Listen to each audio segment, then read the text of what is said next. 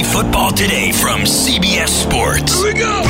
Email us at fantasyfootball at cbsi.com. Here we go. It's time to dominate your fantasy league. Let's go. Now, here's some combination of Adam, Dave, Jamie, and Heath. All right, what's up? Welcome to Fantasy Football Today. It's Thursday. It's May 16.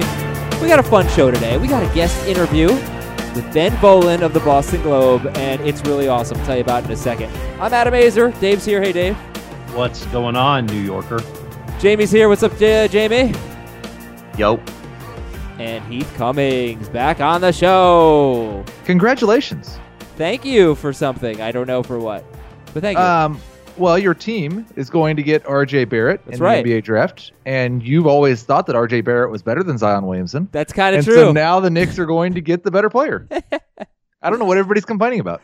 We're not complaining. We're not complaining. These morons. Knicks fan Everybody's in the such a world is complaining. No, we're not complaining. Like we're all were No, you're not complaining. No, I talk to Knicks fans. You don't talk to Knicks fans. We're not complaining. Like Okay, so you and your two friends who root for the Knicks are no, not complaining. I, we we have a community. You're not part of. You don't know. I thought I about thought it. that most people that went to Knicks games were just going to cheer for the other team. it's just Like not they don't true. actually have any fans left. No, it's false. Gosh, gosh. would you would you be more excited about RJ Barrett or getting Anthony Davis and giving up RJ Barrett?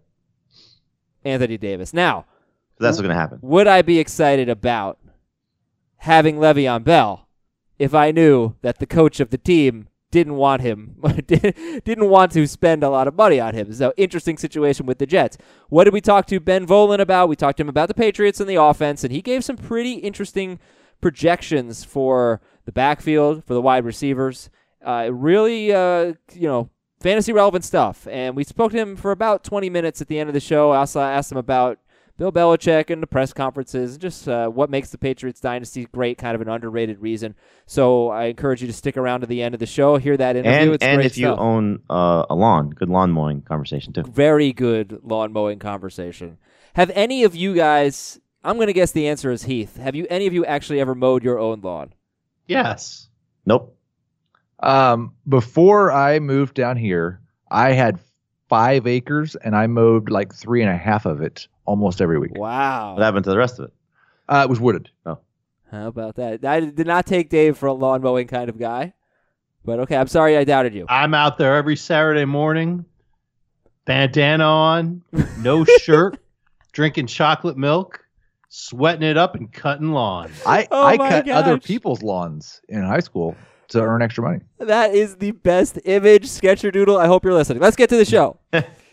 we got some fill in the blank uh, to get to, uh, but let's start with that Jets news. There's not a lot of news going on right now, but they fired Mike Maccagnan. Adam Gase getting some more control. Reportedly, did not want to. So, was it that he didn't want to sign Le'Veon Bell, or he didn't want to break the bank on Le'Veon Bell? I'm to guess both, but uh, I'm sure a lot of it had to do with the money. Look, if you get him cheap, why would you say no? Um, he seems to be of that mentality of you don't pay that position. And I'm sure that probably went into it. He also apparently did not want to pay for a center because they were in the Mitch Morse uh, conversation as well. Um, it kind of goes to what he said at the the owners' meetings. You know, when he he said that um, he doesn't want to overwork one guy. Uh, you look at the track record. You know, Jay Ajayi was was good, and then they traded him because the personalities clashed. Uh, Kenyan Drake was good. He didn't work him a lot. You know, he used the veteran guy in Frank Gore. So, if you were excited about Le'Veon Bell, I hope you still are. If you weren't excited about Le'Veon Bell, as I am, um, I, I'm not drafting him. We we get the impression that Adam Gase would much rather have someone that's going to do exactly what he says in the exact way he says than, in every way possible. than someone that has talent. The the look, I mean, we're we're based in South Florida, so I listen to a lot of local radio because I'm I'm friends with a lot of these guys, and the the overwhelming conversation uh, in the last 24 hours has been, if Adam Gase did not get along with you, you were basically out of a job. Now a lot of that had to do with the players, uh, and you look at the guys who he didn't get along with, and they were pretty high profile guys. You know, Ajayi, Jarvis Landry, Ndamukong Suh. Um, he had a problem with Reshad Jones. He, he didn't let him play in, in one game. Mean, he sent Jay Ajayi home, you know, uh, in the season opener against Seattle in his first game as a head coach. So he's he's got some some pretty. Uh, instead of working things out, he seems to just say goodbye, and he couldn't work things out with Mike Maccagnan, and um, you know, apparently he won the power struggle. And thankfully, Le'Veon Bell is a team first guy. that You don't have to worry about having any conflicts with the coaching staff. It's it's literally. Uh, I mean, you know, y- you've I've heard this a lot uh, again the last 24 hours, and and Adam, you can certainly appreciate it. Uh, he won the Game of Thrones. Um, yeah, yep, yep. You know, he he he got his uh his way in in this power struggle for the Jets. It's just. It, it seems very baffling. Now, if they get the guy that they want, uh, the Douglas guy from Philadelphia, to run things as the general manager, um, you know, he seems to be a guy that a lot of people think can can do the job. But you're coming into a situation where you have to sort of take a back seat to the head coach, and that's never a good thing as a general manager. He's going to have to bend the knee to the man on the Look at green you. throne. Dave, Well, I've all been on. Twitter enough to know how, how this lingo works for Game of Thrones. Listen, But the green throne is like a lawn chair. when, well, when you play the Game of Thrones, you win or you die. There's no middle ground. Not today. Cersei Lannister, ladies and gentlemen. Not today. No spoilers. We're not spoiling anything. Don't worry. Any other big news That, items? that, that's that's three weeks old, buddy. Darron Lee uh, going from the Jets to the Chiefs for a sixth round pick. That might be an example of a player that Adam Gase didn't like. So that he says, get out of here. It happened right after uh, Gase became the interim GM. Yeah, he he was a big bust, and uh, he goes to the Chiefs. Maybe they can revive him. Uh, let's get into fill in the blank. Let's have some fun here. All right, so I got some wacky ones. I think I have six fill in the blanks. I sent you guys three of them because I didn't want you to be prepared uh, for the other three. Here's the first one. If blank gets hurt, blank will be a star. Dave, you show the most enthusiasm for fill in the blank, so I'm going to fill in the blank. Thank you. you go first. Well, I figured someone else will say the Rams guys, so I went with Mark Ingram, who could get hurt, almost 30 years old. If he gets hurt, Justice Hill will be a star. I like that one. If Tarik Cohen gets hurt, David Montgomery will be a star. What if David Montgomery is already a star? He's going to be good already, but he will be a star if Cohen gets hurt. Yeah, I'll go with uh, if Chris Carson gets hurt, Rashad Penny will be a star. Oh, yeah. That, those are good. These are good. How about And if Le'Veon Bell gets hurt, oh, never mind. Ty Montgomery's not going anywhere. No, but Elijah McGuire could be good. They'll he'll mix and match guys. It'll be horrendous. So, what if we didn't do running backs? Because those are the easy ones. What if we if we go wide receiver or tight end or something? Probably wide receiver. I'd if we went tight end, I'd say that if Kyle Rudolph gets hurt or gets traded, then Irv Smith would have a pretty good opportunity. Same in Philly. Zach Ertz gets hurt. Oh yeah, that's a great one. Dallas Goedert. Got her. Um, I just lost. Oh, uh, we already have an example of this, uh, and I don't know if he gets hurt, but if he doesn't come back on time, uh, Emmanuel Sanders with DaeSean Hamilton. Do you think he could be a star? I mean, Hamilton was pretty good at the end of last season, the final four games, with um, you know, uh, an inexperienced situation. Uh, I don't know if the quarterback situation is an upgrade or not. We'll find out. But I, I like DaeSean Hamilton's chances, even if Sanders plays. But I think he could be very good if Sanders is out. How about if Julio Jones gets hurt, Calvin Ridley will be a star. Again, I'd say Calvin is already a He's pretty not a star. well Dave, a star, not a starter for your fantasy team. Okay. A star. I mean, we kind of saw this last year too in, in Houston uh, with Will Fuller with Keke Coutee. Yep, that's a good one. Uh, and of course, if Eli Manning gets hurt, then Daniel Jones takes the field, and Dave Gettleman's visions come into. What if? What about if Eli Manning and Daniel Jones get hurt? Sterling Shepard will be a star. He'll be the quarterback. No, he Uh, just might have a good quarterback. Oh, I Um, see. Very funny. okay, so I mean, let- let another me- one we saw last year too, uh, AJ Green with Tyler Boyd. Yeah, uh, I don't think that was really dependent on AJ Green, though, was it? No, but you know, again, he just you, you hope that further maturation. You, you're probably right. You know, he was he was good enough beforehand. So let me give you a hypothetical. Let's say it's week six, and Emmanuel Sanders is out for the season, unfortunately, and Zach Ertz, even more unfortunately, is out for the season. Who's leading your waiver wire column? Dallas Oh, Goedert Dallas or. Disha? Yeah, yeah, Goedert. but but Goedert really but God, could be great. uh, DaeSean Hamilton's going to get drafted. Dallas Goedert's not going to get drafted. Okay, uh, here we go. Let's see. I- I'll give you. I'll give you the fill in the blanks that I already told you about, and then I'll mix in the kind of wacky ones. If I were going to use the friendship strategy, it would be with blank and blank. And I, every ho- time I try to interpret what the friendship Right. strategy is, I get it wrong. So I'm going to try, and you're going to tell me, no, that's not the friendship strategy. I think you should define it based on what you think it is. but I'm going to say Dede Westbrook and Marquise Lee. Two very cheap wide receivers. One of the two I expect will be Nick Foles' favorite. I don't know who it's going to be. I think this offense is going to throw the football more. I think either of them could be a starting fantasy wide receiver, and you could probably get them with like your 10th and 14th round picks. I that was Dave's sort of spin-off of the friendship strategy, two late round wide receivers from the same team. I think that they have to be at least one of them has to be like a top 60ish pick. Like one of them Right. has to be pretty established. You're, you're, you're the, the, the strategy, I, if I remember correctly, was built off of the Raiders guys, right? With Cooper and Crabtree. Cooper and Crabtree. Uh, You're think taking Cooper in the first five rounds and Crabtree in the first nine rounds. Keenan Allen and Tyrell Williams was one. What about what about now? Assuming the suspension does happen as we expect, Sammy Watkins and Mecole Hardman. Yes, hundred percent. Keenan Allen and, and Mike Williams. I think. I mean, Mike Williams is going to go a little bit too early. I think one would or be the like two the two Colts guys now with uh, T.Y. Hilton and Yeah. Parris Campbell. Although there was a there's a great story in the Indianapolis Star. Um, apparently, Chris Ballard allowed the local media to go watch film with him of all the draft picks that the Colts had already selected. I think I, I read it correctly. They already had selected them. right, yes. Um, and so his quotes on on Parris Campbell are pretty telling. Um, they seem to want to use him quite a bit, but he's also kind of, I, I think, limiting the expectations of what he's going to be as a rookie. Like he said, he could be great as a rookie, or we may not get the best of him until year three. Hmm, interesting. So it makes me a little bit nervous to to go all in on him as a key contributor to my fantasy roster. But I think there's certainly a ton of upside there. Like I would not be surprised if he's the fourth best rookie receiver this season, at best. Would you be surprised if he was He might the, be the fifth. first best rookie receiver? Uh, like I just think that that range. oh, for play. sure, for sure. And, There, and there's it's in play for a lot of these A guys. hundred But I think it's especially in PPR. I, I- think it's definitely the case for Campbell. yeah, uh, yeah, or he may not play very much. I mean, that that they also said um, kick returns and, and punt returns. You know, so he's going to have a wide range of, of roles, I think, on that team. Um, and Adam, you talked about this, you know, with uh, with how Andrew Luck spreads the ball around. Um, I, I think you know again, if the Tyreek Hill suspension happens, there's probably more targets in place for Hardman. There's more targets in place now with Baldwin out for Metcalf. There's more targets potentially in place for N'Keal Harry, um, and maybe even Deebo Samuel. hmm Okay, so so this was all talking about Parris Campbell because we're talking about the friendship strategy. If you don't know what the friendship strategy is, it's basically my thought of drafting two wide receivers from the same team.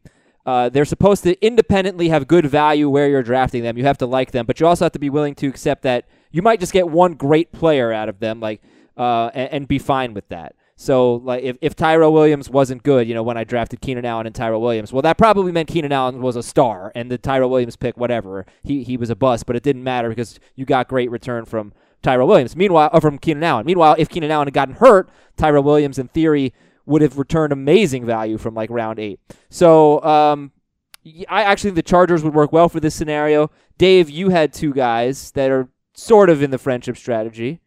Uh, it was the Texans' number two and number three receivers, Fuller and Keke Coutee. so, so where- where does Fuller go? Where does Fuller get drafted? Anywhere from round six to eight. So Yeah, I he think has a wide range. I feel like. I think Hopkins and Fuller are great. if you're getting if you're getting i mean fuller falls a little bit in ppr just because he doesn't catch the ball very much. He's clearly touchdown dependent. So if he falls i think past round seven this qualifies. I mean you you adam you and i are probably a little bit uh, aggressive on geronimo allison but i think adams and allison fall in this category too. Yes, for me, yeah. But uh, Dave, well, you said well, they- Fuller they, and they definitely do but I, I think you and i push up his value a little bit. Right, right, right. Uh, most most drafts right now are not taking geronimo allison where you and i take so to, to go back to Dave and the Texans guys, you want to talk about? You take Fuller and Coutee.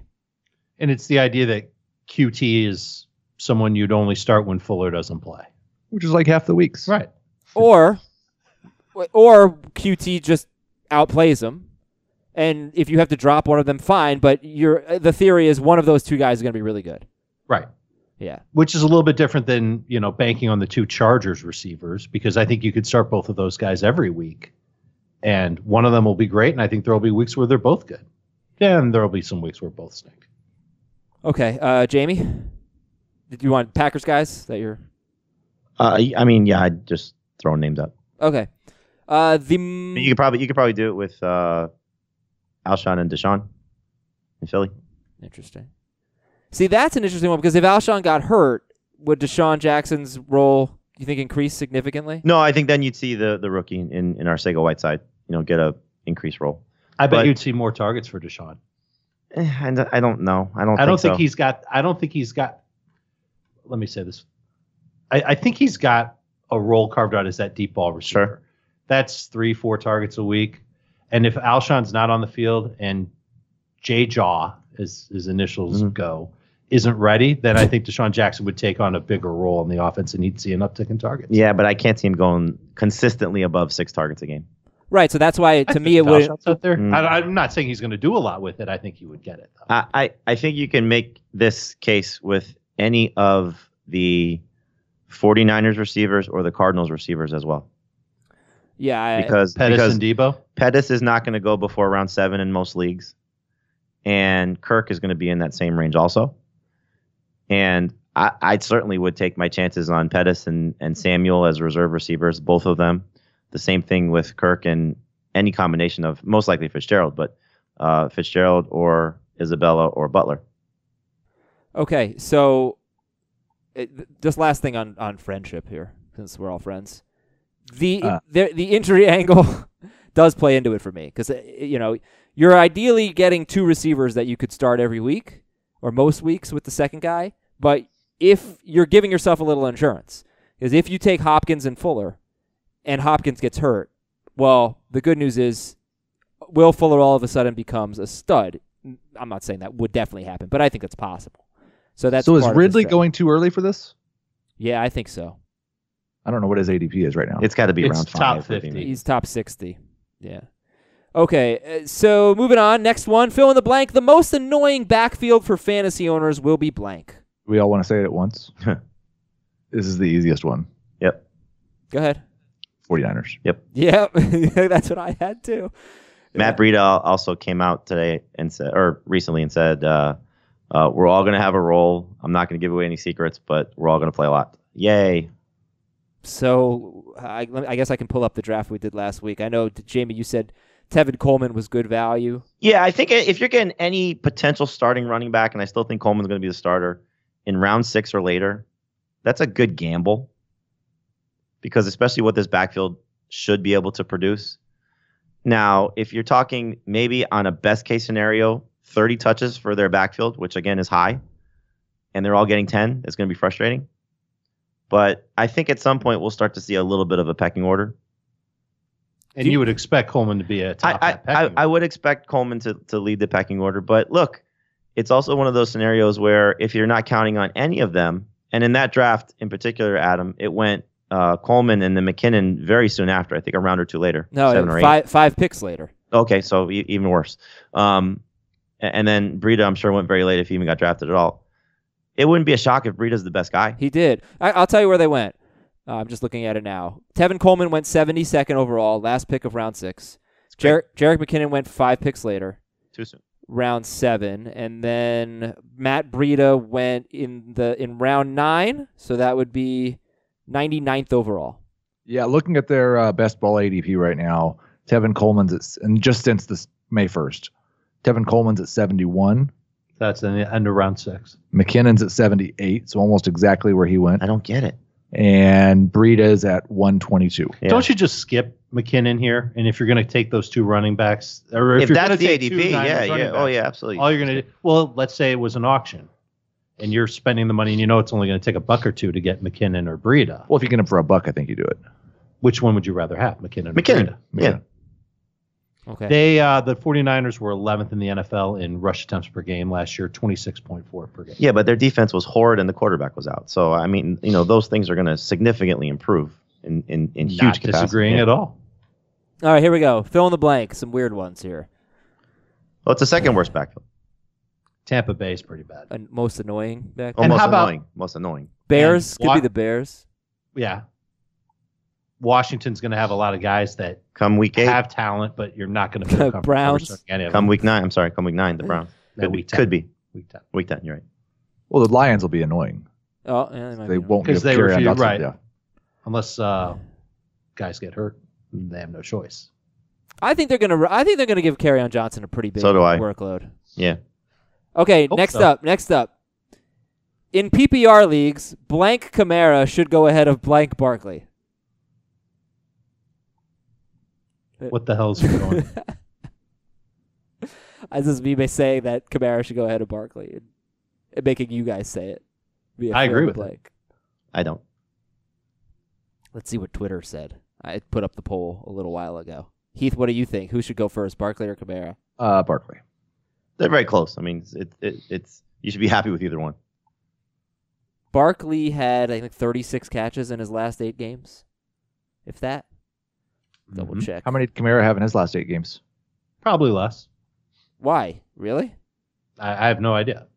I I'm just think so. assuming that Heath knew, and that's why he said No. that. 33 catches. Hmm. Uh, no, no, not not Kamara. Barkley, 33. Oh. Uh, who do you like in PPR? Saquon Barkley, Alvin Kamara. 63% of the vote goes to Saquon Barkley. Uh, yeah, I don't know. We all saw what Kamara did when Mark Ingram was out. He was the best running back in fantasy in PPR. 35 they- catches in four games. But they replaced him. Th- oh, did they? They did. I think They it's fair. absolutely I think it's fair to say that they replaced him With, what? A better With player? Latavius Murray. Equal really? to what Mark Ingram was last year. Absolutely. With to what, to what he was last year, maybe, Yeah. but not to what he is. In his last eight games, Alvin Kamara had 34 catches. Get out of It here. was about even. Well, he had one more. So he's on pace for two more catches. I'll take those two points in PPR. Yeah, All right. I, I, I'm I'm psyched about Kamara and the Saints offense. I think he'll get a little bit more work. Uh, n- not to say that he'll get all the work because Latavius is going to get 10 touches a week, but I, I think that he's just going to continue to be used in unique ways, exciting ways. It's a great offense, and I'm just not sold on Saquon without Odell Beckham taking the top off. So He's- let me he's say he's going to get a ton of volume and he'll get good numbers. I'm just taking Kamara first. I need to clarify something on my end. I actually would take Barkley first. I just thought it was an interesting topic, and I'm not worried about Barkley's kind of decrease in catches late in the season. I imagine he'll be around 80. Uh, but it, I think it's I think it's certainly plausible that Kamara is the number one running back in fantasy and PPR. Uh, but I just I don't know. It, it seemed like uh, it seemed like a foregone conclusion that Barkley is going to go ahead of Kamara, and I just wanted to bring the debate up. Um, does everyone on Twitter wish they loved their team as much as you love the Giants? The Knicks, not the Giants. So you don't love the Giants as much as the Knicks? No, I don't. Sad. So Heath has thrown me off. Okay, next up. You know which offense is going to be surprisingly awesome this year? I'll tell you which one. Blank. Dallas. Oakland. Whoa. Okay. That what, what did I just do eh, there? Did you say surprisingly awesome? Or yes. just awesome? surprisingly. All right, so Atlanta wouldn't be a surprise. Maybe Dallas wouldn't even be a surprise. No, it would be a surprise to me. Dallas, Oakland, Heath. I'm trying to think like surprisingly awesome. Um, I think you could build the case. For why not Arizona. Carolina? Carolina could be fun. Okay. You love Will Grier. He did not have a good rookie minicamp, according to reports. Unfortunately, Don't worry, he's going to have about five of them because he's never going to play. All right, here's a weird fill in the blank. It's probably not going to go over well. I think blank is the best blank on the blank, even though his teammate blank is being drafted first. You spend a lot of time on these questions. Huh? yeah. I think blank is the best Can you blank just on the can you just play the Ben Vol interview now? And yeah. even though his teammate blank is being first. Is it blank? his, his his lawnmower is more exciting than this question. I think I think I'm following. on. I think Devin Singletary is the better running back in Buffalo, even though LeSean McCoy is getting drafted. Thank you, Dave. See, it was a, a really good fill in the blank. Thank you. Confirmed. Great fill in the blank. Can you repeat the question? Sure. I think blank is the best blank on the blank, even though his teammate blank is being drafted first. Arthur. Whoop. That's very good. Blank stares across the room. How about this one? I don't really believe this, but again, just to spark discussion. I think Robert Woods is the best wide receiver on the Rams, even though his teammate Brandin Cooks is being drafted earlier. I don't know that Brandin Cooks is being drafted earlier. Actually, By ADP, he is. Best ball or not best yes. okay, that's fair.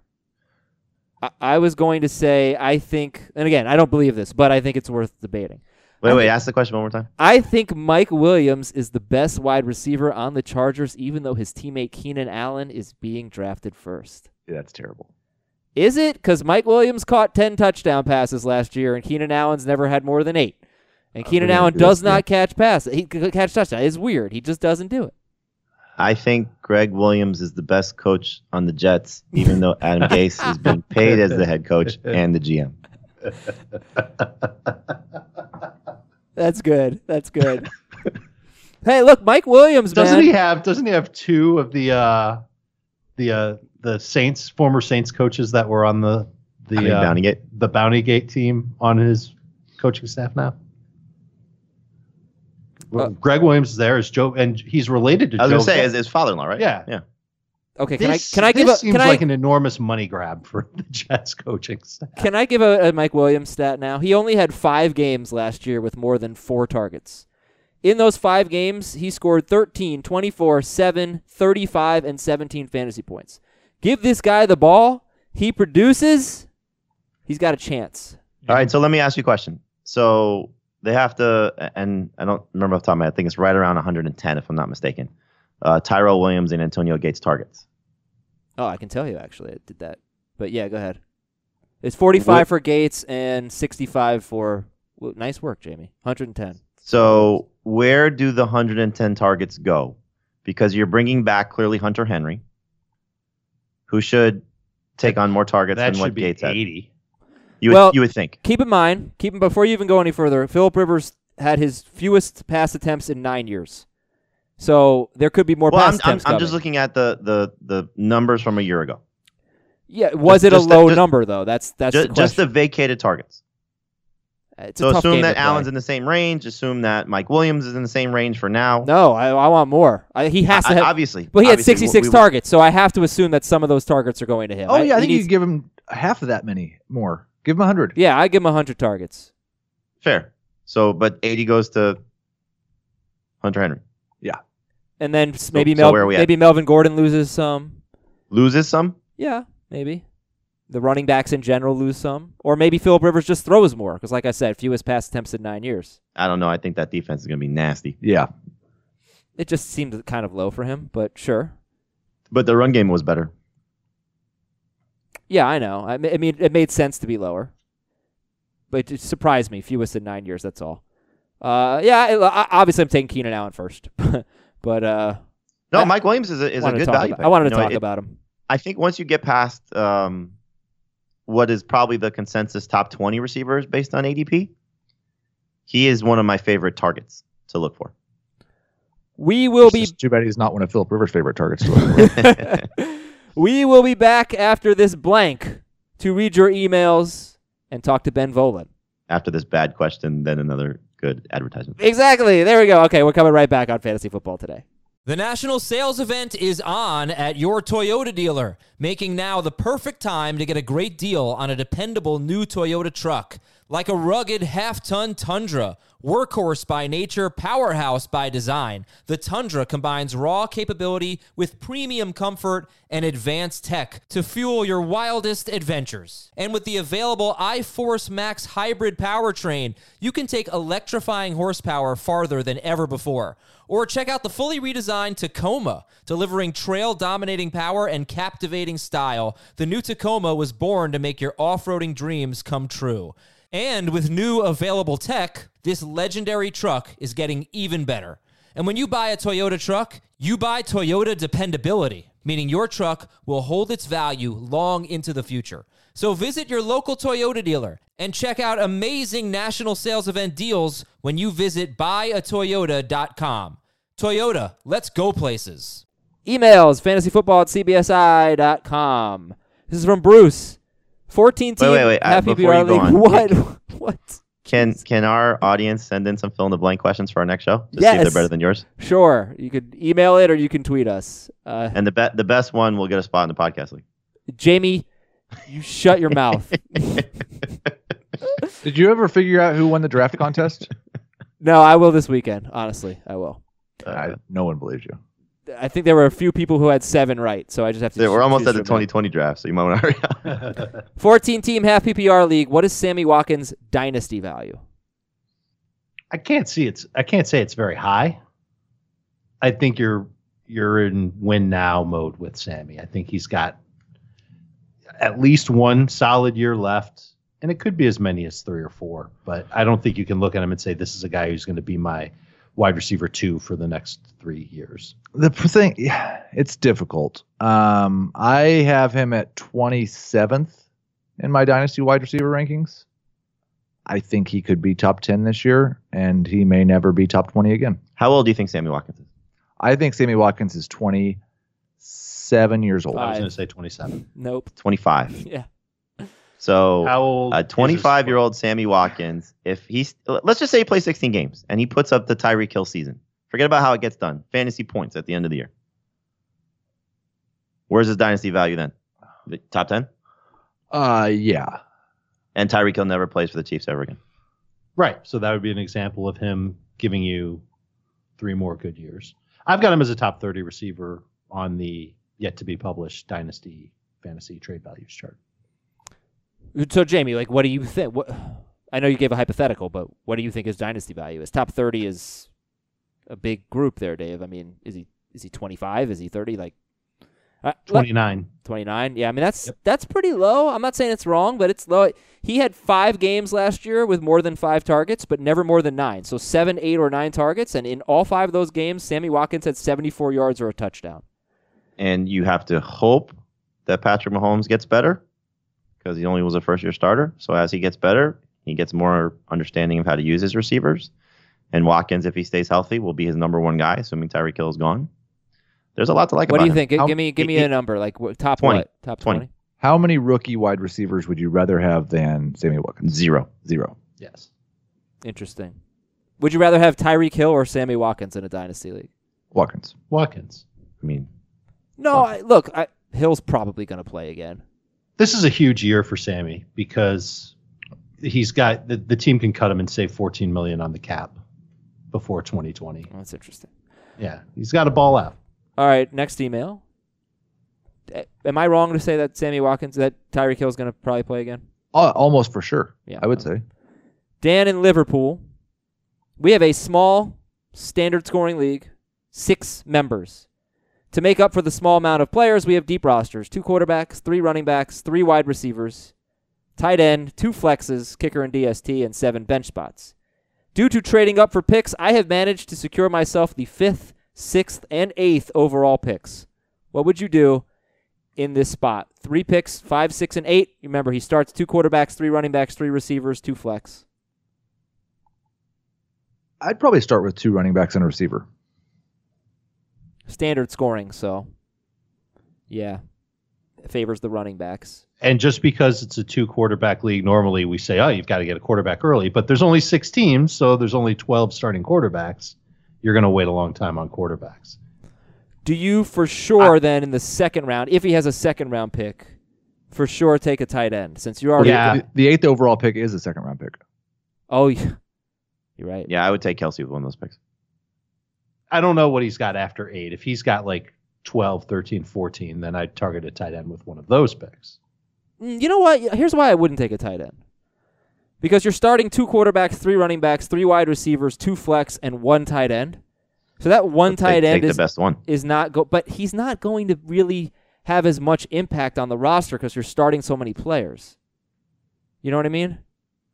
But you're still going to start a player there if, if you get one of the really great ones who's going to have an advantage over the guy that's forced to start Austin Hooper. No, And but you said nobody's that- And starting you said Austin this many times, Adam, about how where Kelce ranks as a receiver. But nobody's starting Austin Hooper. Like it's Well, they you're, might. You're mean, you starting. know, you- you're starting Evan Engram. You know, you you would you would hope ends. you would hope that the three guys that were at the top last year finished at the top again, and then after that it's a gamble still. I, have I a guess you're right, time. Adam, You're- because there's only six teams, only six starting But tight but ends. still, again, you, you know you're you're hoping Evan Engram is great. You're hoping OJ Howard is great. the you're other guys hoping, are safer. right. obviously. Of course, yeah. and he's got so much capital at the top of the draft. Let's not forget that there's going to be great running backs in round five and great receivers in round eight. you know, it's not like he has to reach for those guys that necessarily that much earlier. One running back, one receiver, one tight end. You could start that way. But that tight end has to be Kelce, right? I mean, he's the only one that we could justify there. I don't think he would go in one of the first seven picks either. Probably not. All right, from Joseph. Hey, Mo, Blair, Dawn, and Tiff. Hmm, I don't know. 10 team PPR league. We keep two veterans and a rookie. I'm keeping McCaffrey and Green. Name the rookie I should pick. Uh, now a second year player. Derrius Guice or DJ Moore. I have the second overall pick. I'd go with Moore. I have not hit the Google search yet, and I'm just gonna say like I almost searched before I said what I thought it was. I I'm gonna go ahead and put it out there and say what I think it is, Uh-huh. just because I want. Is that the facts of life? It is Black Monday Mm. on Showtime. No, There was definitely a Blair and a Tiff on the facts of Life. no, it's No, a no, Tiff. Tootie. I don't Tiff. No, no Tiff on Facts of Life. There was Tootie, there was Blair, there was Joe, Joe. Yeah. and Joe. Nat, Natalie, Yeah. God, you guys along with old. Mrs. Garrett. Mrs. Garrett, yep. Mrs. Garrett so hot. I never saw the facts of life. Sorry. That explains a lot about you. yeah, right. That I didn't even hear your answer. Guice or Moore? I would take Moore. Moore. Uh, you saw the au pairs of my life. no, but I have unfortunately watched way too much Days of Our Lives in my life. My mom and sister are in on that. Joey C says, I work the graveyard shift in Las Vegas right now, loading trucks with a forklift. LOL, it's 1 a.m. here. You guys reach so many people of all walks of life and do an amazing job. Thank you very much, Joey C. He says, one complaint make the podcast longer. LOL. Ugh, no. Okay, he's got a couple of questions. Let's see what we can answer here. Jarvis Landry in the sixth round. What do you think about that value? And are people sleeping on Hunter Henry? There you go. There's there's here's questions. No and yes. What no to what? Jarvis Landry. In the sixth round? What's the format? Uh, I would say no in standard, but yes in PPR. Or no Yeah. in non PPR, yes in PPR. okay. Okay, good. Thank you, Joey. I appreciate uh, your email and thank you so much for listening. Uh, this is from Levi. Dear Patrick, Baker, Davis, and Graham. Oh, those sound like Texas Tech or quarterbacks. Yep. Mahomes, Mayfield, Davis Webb, Graham. Oh, I know this. Graham uh, Graham Harrell. Yes. Graham Harrell. That that sounds familiar. Yeah, yeah. So those are those are Texas Tech guys, right? Oh, I know who Ben Volin's favorite quarterback is. Who? Gardner Mission Mishnu. I don't get it. I know Oh, who his favorite mascot is. okay. Here's the question. This is the song, right? Take the good, you take the bad. Yep. Yeah, yeah. Uh, it's a fun song. All right, tr- I made a trade in my dynasty league. I wanted to know what you thought. I gave up Leonard Fournette, Chris Godwin, and the 14th pick in the rookie draft for Antonio Brown and the first pick in the rookie draft. Winner. Fournette, Godwin, and the 14th Really? pick Oh, for Brown totally and the first pick. I- You've got the first pick in the rookie draft. Yeah. He moved up 13 spots. He's got Antonio Brown. We don't know how long Fournette's going to be playing for. You know how long Antonio Brown's gonna be playing for? Three, four more years. Maybe. And he's got Josh Jacobs. I He's got two Raiders. I don't feel as passionately about this trade as either Dave and Jamie do. I'm just gonna call it a C. You also give it up Chris Godwin here, so that's not nothing.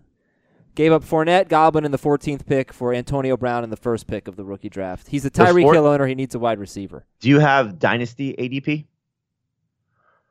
Have you I- seen that yet? I- oh, you, you had it before, yeah. Well, yeah. What is it? What's the 14th pick right now? Um, I okay, I don't have it in front of me, but it's right around Kyler or one of the tight ends.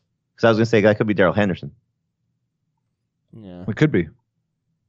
I think he was a little earlier than that. He might be, but I'm just I'm thinking ranges. If you, if you were doing a startup dynasty league right now, who would you take first, Antonio Brown or Leonard Fournette? I think I'd take Brown. I think I'd take Fournette. I would probably take Fournette as well. You know what, Levi? I think this is a good trade in, in the sense that both teams probably won. I mean, I would take Brown. you just looked something up and saw that Brown. Yeah.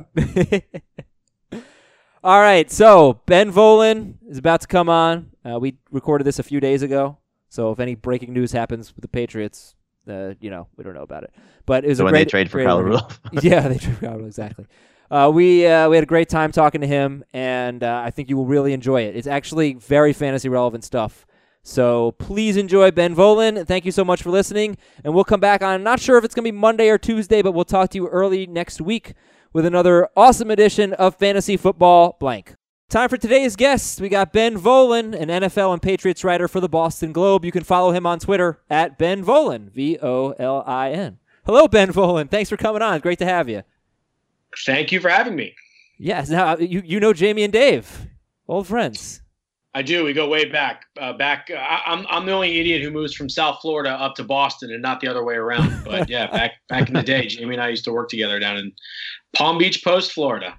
That's right. Ah, very nice, very nice. Well, you know, Ben, look, Ben's gone on to bigger and better things than I have, though. So congratulations to you. in uh, in thirty or forty years, you move back to Palm Beach and come full circle. How about that?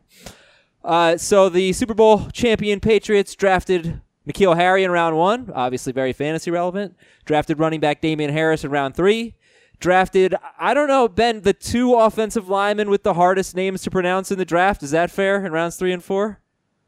Uh, very fair. Y- Yodny Cajuste from West Virginia and Hjalte Froholdt from Arkansas by way of Denmark. Uh, only the second player from Denmark ever drafted in the NFL. The first was uh, a kicker you may have heard of, a Hall of Famer named Morten Andersen. Hmm. That was all the way back in 1982. So Froholdt is the first position player uh, ever drafted by the Patriots, fourth round, uh, and they like him. Uh, the Patriots have Brett Bielema on their staff, and he coached Froholdt at, at Arkansas. Um, and and I've been told they, they like him as a center. So we'll see if uh, maybe not this year, but the Patriots usually redshirt their their offensive lineman, but maybe next year he um, competes for a starting interior line job. Cool. Right, so let's start with uh, with the running game. They had the third most carries in the NFL last year. Why did they draft Damien Harris in round three, and what role will he play? even though they had a, a, a I think a well stocked backfield uh, already he- heading into the draft, you can never have too many of those guys, and especially the Patriots. They all do uh, a little bit uh, of different roles, and like Rex Burkhead, great player, a real Swiss Army knife for them, but is always nicked up, is always battling injuries. Um, has been tough uh, to depend on in that department for the last two years. James White has been great out of the backfield, but he's really pretty strictly a, a third down kind of pass catching receiver back. Uh, and and Sony Michel is was there between the tackles guy last year, and I don't think that's really his his true role. Uh, they wanted Jeremy Hill uh, from Cincinnati to fill that role, and he tore his ACL in the first game of the season. Uh, and Sony Michel, by default, was the between the tackle guys. But I don't think a he he came into the league with knee injuries and, and knee issues, and b I don't think he's a 25 carry game guy. So uh, there was room for another back, and they they got a young cheap legs in in uh, Harris, Damien Harris, and they got a, a guy who's pretty productive in a, a limited role at Alabama. So um, just with with injuries and depth and how important the run game is to that offense now, I, I think you can never have enough running backs. So Ben, how do you see it all breaking down? Uh, I, I don't know, percentage wise or carry wise. You know, how do, how do you see the the backfield touches being distributed this season? Well, I do think that uh, Sony Michel struggled a lot in the short yardage and the goal line situations last year, so I could see uh, Harris picking up the slack in that situation. Uh, James White is has such a defined role uh, as the third down back. As he's a slot receiver, he he does carry the ball, but only you know out of the shotgun when the defense is playing back and expecting to pass. That those type of situations when the Patriots have blocking advantages. Um, so I think it's going to come down to Harris and, and Michel. Um, uh, for first and second downs, and, and they're probably just going to ride the hot hand. Burkhead will be a change of pace guy. Again, he's more, I think, of a receiver type, like uh, like like James White. Um, so they have four backs who all kind of do different things in, in different roles. But I, I think if you're looking for rushing touchdowns and first and second down guys, you know Harris is a decent bet because Sony Michel, the numbers look good, but I, I think his rookie year could have been better last year.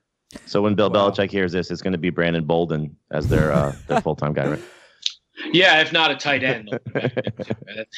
Although Bolden, um, he'll make the team as a special teamer, and but you know he, he's not a ball carrier here. But he had two huge touchdown runs against them last year when he was in Miami, and it almost cost them, or it did cost them playoff seeding and everything. So uh, Brandon Bolden in an emergency, you're right, he's the fifth guy, but I would expect him mostly to be special teams. So Dave and Jamie, why don't you uh, react to that? And, and um, if you think we need to start, you know, considering, or if we already have, downgrading Sony Michel? I, I continue to drop him. I mean, it, it's uh, it, it's. It, I think Ben is is 100 percent accurate. You know, it's going to be another frustrating Patriots situation. Aside, I think from what James White does, Michel should be the the the first guy taken in certainly non PPR leagues, but I think the addition of Harris and and how they want to sort of operate is going to make it frustrating to say Sony Michel for 16 games can be or, or for you know a, a 13 game fantasy season can be a guy you can confidently start week in week out. Certainly at the beginning of the season until you see how it all sort sort of works out. Yeah, my jaw is kind of on the floor. Uh, ben, I've been reading your stuff for years, and I I totally trust you on this. Uh, I loved what I saw from Sony Michel last year, and I really loved what I saw from Damien Harris in uh, at Alabama. And yeah, I, maybe I knew in the back of my mind that this was a possibility, the the fact that it's going to be an annoying three headed monster, it, I'll tell you what, it makes me want to take James White first in PPR, put him ahead of the pack. You know he's Well, going to catch a lot of already, passes. right? No, I had Sony ahead You of him in PPR. Yeah, but it, was close. Now I don't think it's close anymore. And now I, I be, this is great for me because I de- definitely love Damien Harris coming out. Now I've got a reason to take him late and just to wait and see what happens. Um, yeah, I, my reaction to that is I shouldn't be surprised, but I am. I think that's really how I'm feeling right now. Right. Well, it's a if, I could, if I could chime in, I for sure would t- keep an eye on Harris, and he'll he'll definitely be the better value than Michel. Sony Michel's short yardage rushing was bad enough last year that they started handing off to James Develin, the fullback, and you look at his rushing numbers. true. He had a you know career year in terms of uh, carries and touchdown runs, and that was because Sony Michel wasn't getting it done. And I don't know if that's the role they necessarily drafted him for. Like I said, they wanted Jeremy Hill to be in that role. So I think Harris kind of slides into the Jeremy Hill role. And that's a guy who was going to have a nice role for the Patriots until he tore his ACL in week one. Um, j- just depth is so important for that team because they really do want to be a running, ball control, play action type of offense, big and physical. And you can't just rely on one running back. Injuries are going to happen. They need to have depth there. So I, do think Sony Michel will probably be overdrafted and Harris will probably be underdrafted. Well, let's I love that Ben plays fantasy. Yeah, it's always good. I love talking Love to the writers who play fantasy. Uh, let's talk about the passing game then. You know, Tom Brady, uh, I believe he was the number 11 quarterback in four point per passing touchdown, number 12 in six point per passing touchdown league. Still had a very good year, but they obviously are a, a running team at this point. So, N'Keal Harry in round one, bringing back Julian Edelman, new tight ends in the mix. I could ask you specifically about players, but you know what? You did such a nice job with the running backs. Why don't you break down the pass catchers and uh, how you see it looking in 2019?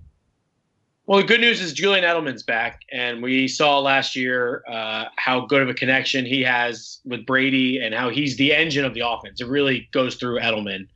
Um, he, I, I see no reason why him and Brady won't connect, and as long as he stays healthy, he'll have a great productive year.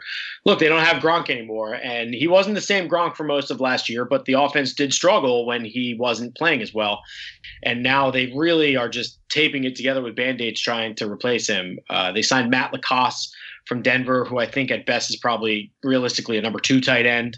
Um, they just signed, they brought Ben Watson out of retirement. We'll see how much he has left in the tank if he makes the team. Same kind of deal with Austin Seferian-Jenkins. Uh, a big enough tight end where he can do the the inline blocking and the receiving, um, but they only gave him like 80,000, 50,000 guaranteed. So I, I don't think he's a lock to make the team by any stretch. Um, I they and honestly, they might just be using their tight ends as blockers this year. I, they might they might not be emphasizing them in the offense as much. And and if you look at who they've got on the outside receiver, they've they've drafted or signed like seven or eight receivers this year, and they're all six two or six three and two hundred ten pounds. It's uncanny. It's like they have a type. Uh, N'Keal Harry is the, the, those dimensions. He's actually a little bit bigger at 228. Demaryius Thomas is that size. The the undrafted rookies they signed are all that size. Josh Gordon is obviously that size. So I think they liked what they got out of Josh Gordon last year, that big physical presence on the outside. But they obviously they know they can't rely on him to stay uh, active for for the most of the games this season. So they went out and got Brady a shiny new target, N'Keal Harry. Um, Demaryius Thomas coming off a torn ACL, I think, is a good uh, candidate to be a second half of the season type of guy. They stash him on pup maybe for the first six weeks and then bring him back slowly. Give Brady a new we- weapon in November and December. Um, it, you know, Brady, I, am not optimistic on him having a bounce back year. I, I think he's probably looking at similar stats. Um, you know, he still has Edelman, he still has James White. Frankly, those are probably going to be his top two receivers. But after that, there are a lot of question marks and a lot of unknowns. And Brady is going to be 42 years old. So this is really going to be a running team. James Develin, the fullback, being the lead blocker. Uh, Harris and and Burkhead and uh, Sony Michel leading the way, and then a, a lot of play action passing. So uh, I'm not quite sure what to make yet of Brady and his weapons. Uh, we'll see what Josh McDaniels and those guys can come up with early in the season. I mean, it sounds to me like they're going big and and the fact that you said what you said about the tight ends kind of lends itself to that. Um, even getting Jared Veldheer adding to that depth. And one of the things that I liked about N'Keal Harry at Arizona State was his blocking. That he is able to push guys way out of the way and and open up room for other players to gain yards. Is, is that part of what they liked about Harry? What is it that they specifically um, see beyond that with him? Yeah, I'd say his physicality and his willingness in the run game to be a, a blocker, that's always a, a, a, plus for the Patriots. Um, they are a running team. You know, like you don't think like Rob Gronkowski was always a great blocker. Julian Edelman is a great blocker. So having your guys who are receivers who can also uh, carry their weight in the run game is, is very important. The Harry draft pick was interesting for two reasons. One, this was Bill Belichick's 20th draft with the Patriots. This was the first time he ever used a first round pick on a receiver. Um, they had used one in the past at number 36. They took Chad Jackson. Obviously, didn't go so well, but it was unique for Belichick to use a pick that high uh, on a receiver. Also, Harry is not the Swiss Army knife. Usually, the Patriots love these guys who are versatile and they play in the slot and they played quarterback, and you can hand them the ball and line them up all over the field. N'Keal Harry is really just an X. He's a big physical outside receiver who can win contested catches. Um, he can beat you know smaller cornerbacks with his physicality, and as you said, he can uh, dominate in the run game. And I think it's the the Patriots are again when most of the NFL zigs they they zag. I think the NFL is going to a speed league. Um, and I see the Patriots countering and trying to go big and physical. Uh, the, the, offensive line, Jared Jared Veldheer, they just signed for offensive tackle, 6'8", 325 pounds. Uh, they went out and got a, another between the tackles running back and Harris. They love their fullback James Develin. They're going out and getting a bunch of six foot three uh, receivers. And oh, by the way, their second round pick was a cornerback, Joejuan Williams, who's six foot four. So I just hmm. think uh, across uh, both sides of the ball, the Patriots are going for big physical size, uh, and, and, that's the type of offense they just want to bully the other team. Where you saw it in the Super Bowl, uh, their linebackers, Mark Barron for the Rams, is 220 pounds. That that's where the NFL is going. To, the Patriots are countering by going more big and physical. Ben, if you had to pick one of the Patriots receivers to mow your lawn, Good time. would it be? uh, it's probably be Edelman. He's a real grinder. Uh, yeah, unfortunate timing with the lawnmower, but that, those are the uh, the pitfalls of working from home, I guess. That's all right. A soundproof studio here. It's all right. We're we're sitting in a uh, in a in a podcast studio that the air conditioning is out. So uh, imagine that in Florida in, in May. I'm very comfortable in my home right now. Nobody likes you though. That's true. That's a good point. I like you, Adam. Thank you. Um, so who uh, who has a better chance? It's probably an easy one. Who has a better chance of playing for the Patriots this year, Josh Gordon or Rob Gronkowski? uh, Josh Gordon does. I think he's coming back. I think Roger Goodell wants to bring him back. He has actually developed a relationship with Josh Gordon, likes him, and they've been trying to help him, and they've been bending over backwards, like creating new rules for him to try to get him back. Uh, also, I think he'll be back at some point, whether that's training camp or September or October. I'm not quite sure, but I do think Gordon will be back. I'm not so bullish on Gronk coming back. Um, I don't think he's going to stay in football shape. I don't think he's just going to like that's a different kind of workout than what I think he wants to put his body through. I think he wants to do a lot of yoga and, and hang out in, in, Miami, which frankly is what we should all be doing. Yeah. Um, I, I, don't think he can just snap his fingers and show up in September and say I'm ready to go. And so I, I just I don't think he's going to stay in football shape. And I think he's done. I think he's tired of the hits and always being bruised and all the rehab and all that stuff. Like I think nine years in the league was plenty for him. I, I think he shored up his Hall of Fame uh, uh, credentials, and and he's going to be a lock. So I, I think Gronk is done. When do you think Josh Gordon could realistically be back?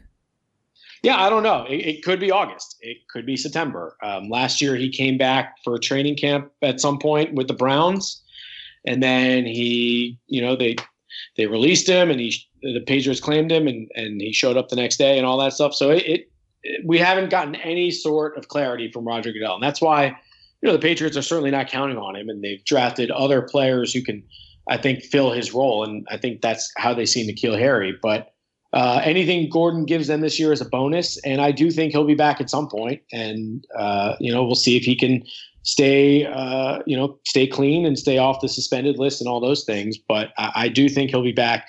But the, the Roger Goodell and and um, the Patriots really have offered, and I don't think they know yet. I think they're waiting to you know see how Gordon's doing and uh, his off-field stuff as well. But I do think he'll be back.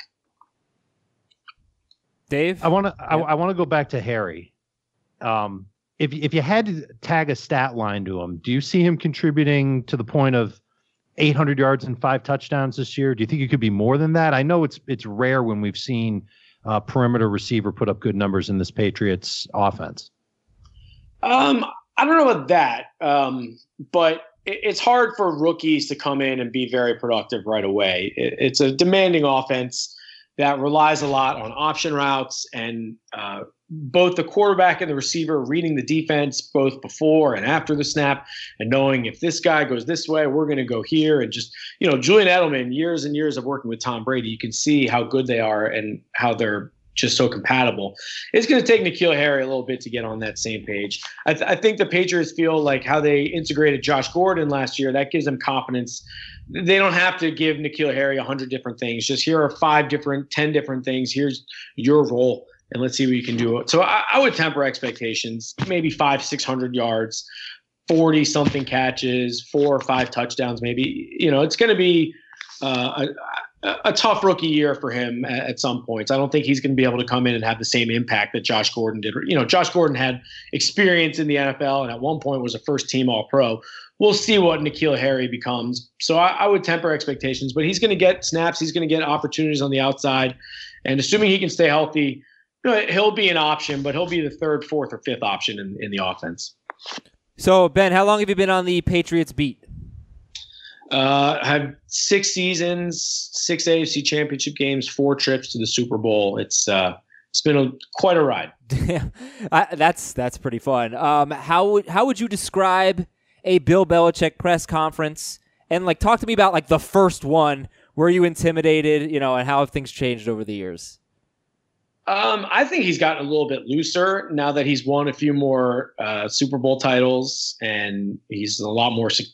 His legacy is pretty much secure as, I mean, the greatest of this generation, and uh, you know, all time. He's certainly on the Mount Rushmore. So I just, I, I think this run of winning three in five years has really validated everything they they've done for the last two decades in terms of having two different dynasties. Anyway, you know, sometimes you kind of know when he's going to be grumpy and grumble and snort into the microphone. And um, after games, he very rarely will talk about anything negative, like won't explain what happened on a bad play or anything. And uh, his Wednesday press conferences, a lot of times, it's usually when there's cameras there. That's when he's bad because he knows he knows those clips are going to be played ad nauseum on Sports Center and local sports radio, and so that's that's him setting the tone. But he'll do um, he'll do conference calls like on the phone where he's just great, or Friday press conferences. He's a lot more re- relaxed. Um, if you want to learn about the history of the game, if you want to learn about certain tactics, or like I said, how a lot of the league is trending towards slower or quicker players, so they've you know countered with bigger, faster players. He he'll go on for 20 minutes about that stuff. And again, he's a guy who um, not only is he winning Super Bowls now, but he game planned against Mean Joe Greene in the Steel Curtain, and he coached Lawrence Taylor and game planned for Joe Montana. Like just the wealth of history and knowledge this, this guy has incredible. So there are days where he he's just great with stories like that and insight. E- even into his current team. And then there are times where he stares you down and gives you a sarcastic answer and grumbles and snorts into the microphone and whatever. Yeah, it can be intimidating at times, but you can't let him win. We, like we all know, there are certain questions that have to be asked, so you can't let him win. And even though you, you know what he's not going to give you an answer, you still have to go through the whole dog and pony show because you, you can't have a press conference where you're not asking him a key question Right. about Deflategate or Aaron Hernandez or whatever the the big play that you guys messed up on third and seven or why'd you lose in Miami last week on what happened on the final play. Like you can't you can't not ask those questions. So you just you have to go through the motions. And uh, I, I think at the end of the day, Belichick actually respects it when people are professional journalists and ask hard questions, but in a fair and respectful way. Sure. And I guess last thing for you, you know, that you've been around them for six seasons. Is there anything you've noticed that's not obvious? Like we know they have Belichick, they have Brady. Um, it, what makes them the superior team in the NFL? Maybe kind of like an underrated reason why the Patriots are the Patriots. Yeah, I mean, those two certainly um, gloss over a lot of the team's personnel mistakes, a lot of the coaching mistakes. Um, Brady and Belichick uh, overcome a lot. The one thing I think is underrated is the continuity they've had, and that that's actually being tested this offseason. They've lost a bunch of coaches, um, not just Brian Flores, but assistant coaches, front office guys, scouts. So there is a lot of turnover, but they still have you know Brady, Belichick, McDaniels, Nick Caserio, Ernie Adams, guys that have been with the operation, key guys for all 20 years basically, and the the wealth of knowledge they have. It's like you know they could say, "Oh, remember that play we ran against the Chargers in 2007? Well, what if we brought that back, but we added this wrinkle this time?" And you're the Dolphins or the Bills and the Jets, and you're you know changing head coaches every three years, and you're constantly churning the front office and the and the coaching. How are you supposed to compete with just the institutional knowledge that the Patriots bring to the table every year? So I, I just you know their film vault is 20 years old at this point. Um, you know, just the the knowledge that that they, those guys have, and having Brady as a coach on the field too. It's just I think their continuity and and uh, their institutional knowledge is a real real big advantage over the other teams in the NFL. Who's going to be the defense coordinator? So what I've heard is that it's going to be uh, Bill Belichick. That he's at the, you know at this point in the season when Greg Schiano leaves in mid March, like who's left at that point? All uh, you know, all the coaches out there pretty much have their jobs for 2019 already set. So um, I, I've heard that Belichick is just going to handle it himself, and I don't think it'll be that much more responsibility for him. He's already pretty invested in the defense during the game. Uh, a lot of times when Brady the offense is on the field, it's really McDaniels as the coach, and Belichick has his back to the field, coaching up defensive linemen and doing that stuff.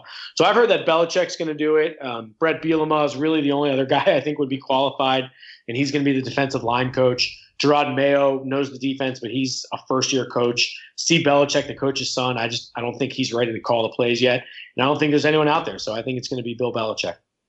Hey Ben, thanks so much for coming on. Great stuff. We really appreciate it, man. Thank you, hope, Ben. uh, hope you guys can fiddle with the levels there and uh, work with that lawnmower. No, All it- right, let's, it- I it's hope, very I hope your landscaping is as great as the Patriots. you certainly need it. So you know it's been raining a lot and the grass is growing pretty thick. So the lawnmower it needs to be done. It was honestly very strange because just before we started the interview, I did ask Jamie how much it costs to have your lawn Well. I, I, I was telling Adam that uh, I just had some ring cameras installed on my house, Nice. and it's the first time that they're mowing the lawn since the cameras have been installed. So my phone keeps buzzing every five seconds that there's motion in my house. So uh, Adam was asking about that. So it's uh, it's first world problems. yeah, thank you for tying that all in. yeah, uh, perfect. Uh, come full circle again. All right, that's Ben Volin, Dave Richard, Jamie Eisenberg. I'm Adam Aizer, and that's it for fantasy football today. Everybody, enjoy your weekend. We will talk to you on Monday. See you then.